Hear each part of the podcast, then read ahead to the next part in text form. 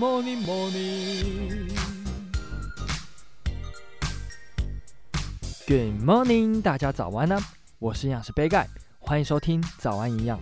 今天要跟大家分享的主题，可能大家都有听过这个名词，就是升糖指数是什么？升糖指数叫做 Glycemic Index，很多人都会简称叫做 GI 值。那也有很多健康的餐盒店呢，都会强调是低 GI 饮食。那到底 GI 是什么？吃低 GI 真的就能够让我们变得比较健康吗？或是能够帮助减肥吗？那其实并不是这样子哦。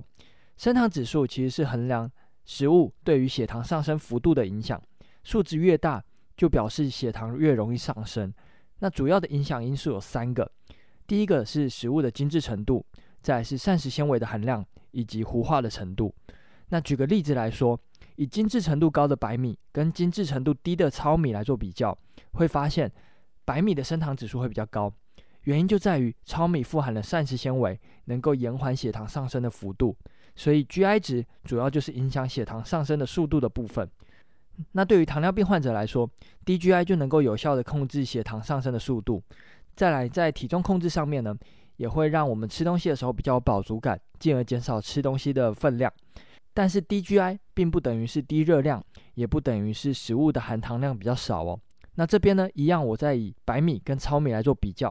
依照食品成分资料库，我们可以发现，糙米的热量是三百五十三大卡，碳水化合物的含量是七十四公克；白米的热量是三百五十四大卡，碳水化合物的含量是七十七点八公克。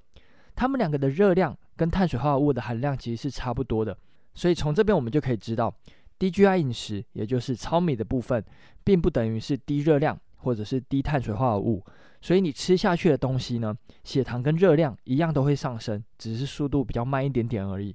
那这边再举另外一个例子给大家，以坚果来说，坚果本身就是一个油脂含量高的食物，对于血糖的影响也很小，所以它也算是一个低 GI 食物吧。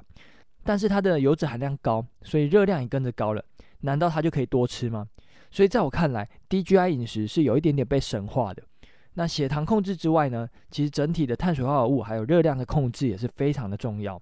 那其实除了 GI 值以外，还有另外一个东西叫做升糖负荷 （Glycemic Load），简称就是 GL。那在下一集我会跟大家分享 GL 是什么。那这对于整体碳水化合物的摄取以及血糖的控制是非常重要的。那应用在体重控制上面其实也是有帮助哦。那有兴趣的朋友可以来听听看。